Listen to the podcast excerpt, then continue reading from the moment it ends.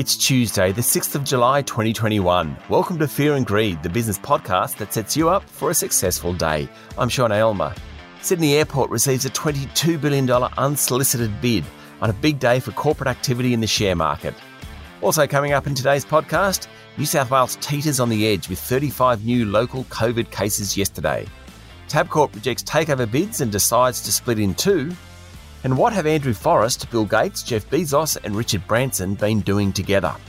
Then stay listening for my chat to media guru Tim Burrowes, who's just written a book about the Australian media industry.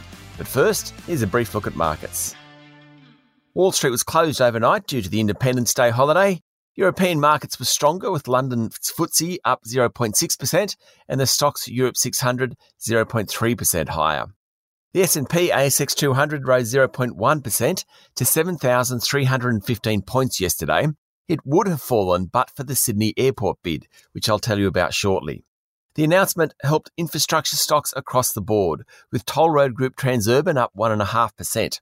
Qantas jumped 2.7%.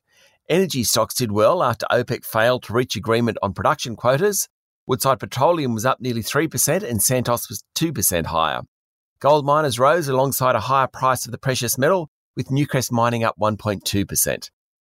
Brent crude oil prices rose above 77 US dollars a barrel overnight for the first time since 2018, after OPEC Plus, a group of the largest oil producers, failed to reach agreement on lifting output.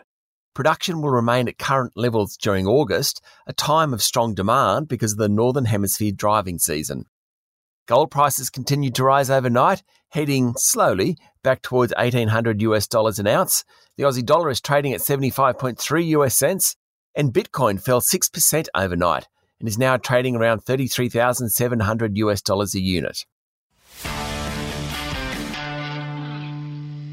A consortium of infrastructure investors yesterday made a $22 billion bid for Sydney Airport, sending its share price up 34%.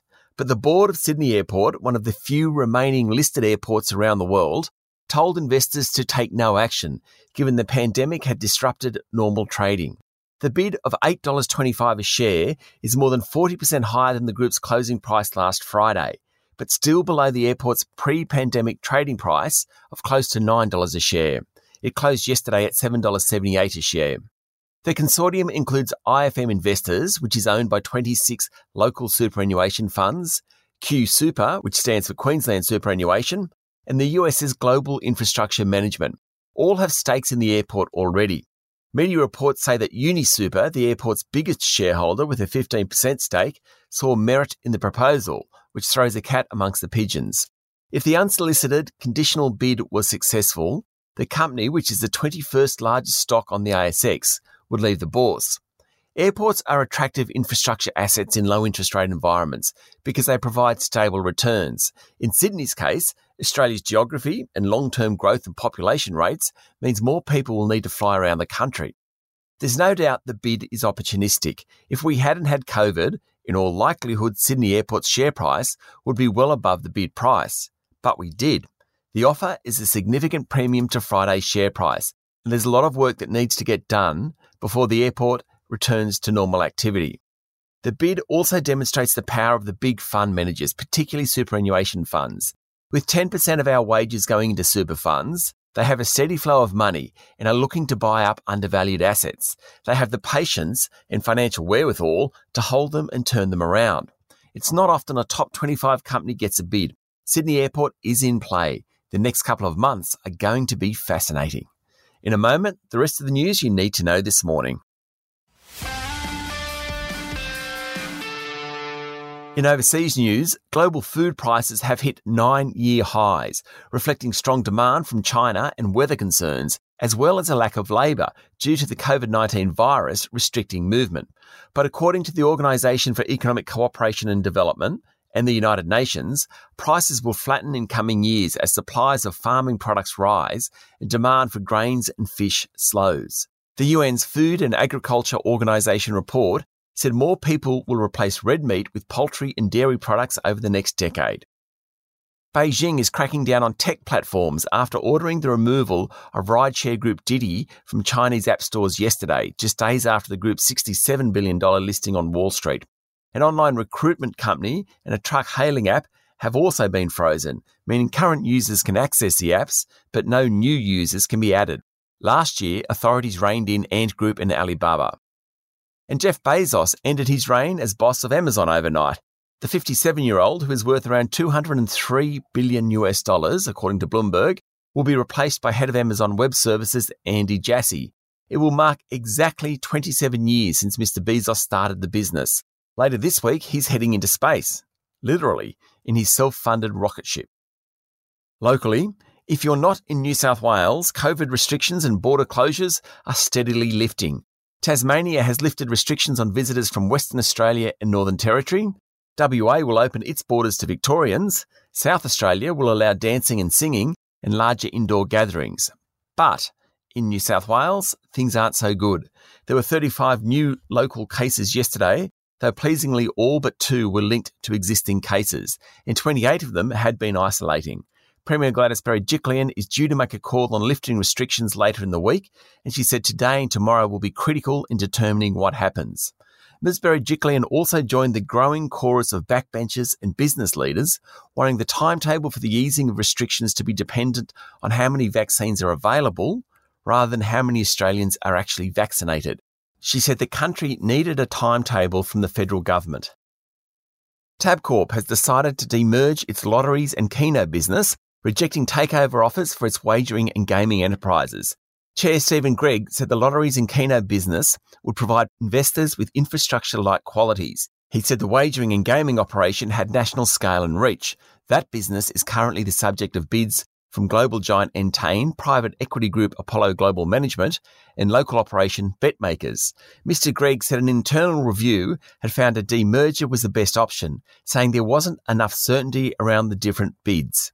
The decision to hive off the lotteries and keno business comes after pressure from large shareholders to do so. Tabcorp's share price fell 4.4% yesterday, but I don't think this dance is over just yet. There was plenty of economic news yesterday. The number of job advertisements rose for the 13th consecutive month during June and are consistent with an unemployment rate of around 5%, according to ANZ. The unemployment rate is currently 5.1%. There were more than 210,000 job ads over the month, up 40% from early 2020 levels, and the labour market undoubtedly is doing well. Retail sales in Australia rose 0.4% during June and was 7.7% higher than a year ago after being upwardly revised by the Australian Bureau of Statistics. The monthly result was affected by the lockdown in Victoria. Food retailing led the way, while sales of household goods went backwards. Again, department stores lost ground. Meanwhile, the number of dwelling approvals fell 7.1% in May, following a near 6% drop in April. The numbers came off record highs thanks to the home builder subsidy, which ended in March, which brought forward approvals. Overall, the strong jobs market, low interest rates, high levels of consumer confidence, and build up of savings augurs well for both retail sales and dwelling approvals going forward. We'll find out more about what the Reserve Bank thinks about the economy later today following the meeting of the central bank's board. The biggest superannuation fund in the country, AustralianSuper, has delivered a record 20% return to members the past 12 months and wants to take on more risky assets. The $200 billion fund has about one third of its money in international equities, 25% in local stocks, and the remaining 43% across infrastructure, fixed income, property, and private equity. Its chief investment officer, Mark Delaney, was reported as saying the next 12 to 18 months was not the time to preserve capital. That's the opposite to the last 18 months when the pandemic hit. All in all, a great outcome for Aussie Super members. It was a tough day for gaming giant Crown Resorts. It said it expected a statutory loss for the 2021 financial year as a result of lockdowns and the pandemic, and 2022 profit would also be hit, though it didn't provide guidance. Crown and rival The Star are currently considering a merger. It all came as royal commissions into the group in Western Australia and Victoria continued. In Victoria, Chief Executive of the Melbourne Casino, Xavier Walsh, rejected suggestions that a minimal paper trail around his investigation of a potential $200 million tax fraud was designed to reduce the chance of information coming out. But he conceded he only investigated the underpayment in February this year, two days after the commission was announced, despite having known about it since mid 2018. Andrew Forrest is hanging out with rich boys. Mr. Forrest has put 50 million US dollars into a Bill Gates led venture capital fund, which focuses on emerging greenhouse gas reducing technologies. Others in the fund include Amazon's Jeff Bezos, Virgin founder Richard Branson, former New York City Mayor Michael Bloomberg, and Saudi Arabia's Prince Al Walid bin Talal. Infant formula maker A2 Milk said the New Zealand government has approved its acquisition of a 75% interest in dairy Mataura Valley Milk. The group's share price was down 67% over the past year. It's a shocker. As a result of it losing its Daigou sales channel. But the purchase of the dairy should help it push back into China. Its share price jumped more than 3% yesterday. Transgrid will build a 300 megawatt battery in Western Melbourne to provide power to the city. It will be the first mega battery built without government funding and demonstrates that green energy is starting to become financially viable.